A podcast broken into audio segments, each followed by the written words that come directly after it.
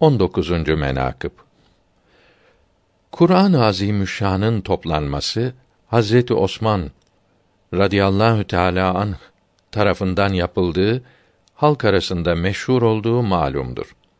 Hazret-i Aziz'in Kuddise Sirruh, Güzide adlı risalelerinde yazılı açıklamasından anlaşılan odur ki Kur'an-ı Kerim'i Ebu Bekir es-Sıddık radıyallahu teâlâ anh, Hazret Ömer ve diğer sahabe-i güzinin Rıdvânullah-ı Teâlâ aleyhim ecmaîn ittifaklarıyla toplamıştır.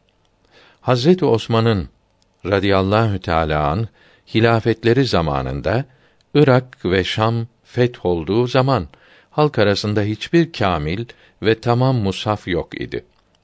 Kur'an-ı Azimüşşan'ın kıraatinde ihtilaflar vâki oldu. Halkın birbirini tekfir edip inkar etmeye başlamalarından endişe edildi.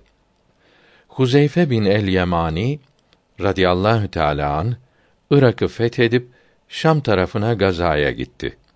Halkın bu ihtilaflarını görüp dedi ki: "Ya Emir el Mü'minin, Kitabullah'ta Yahudiler ve Nasraniler gibi ihtilaf etmezden evvel ümmeti Muhammed'e meded eyle."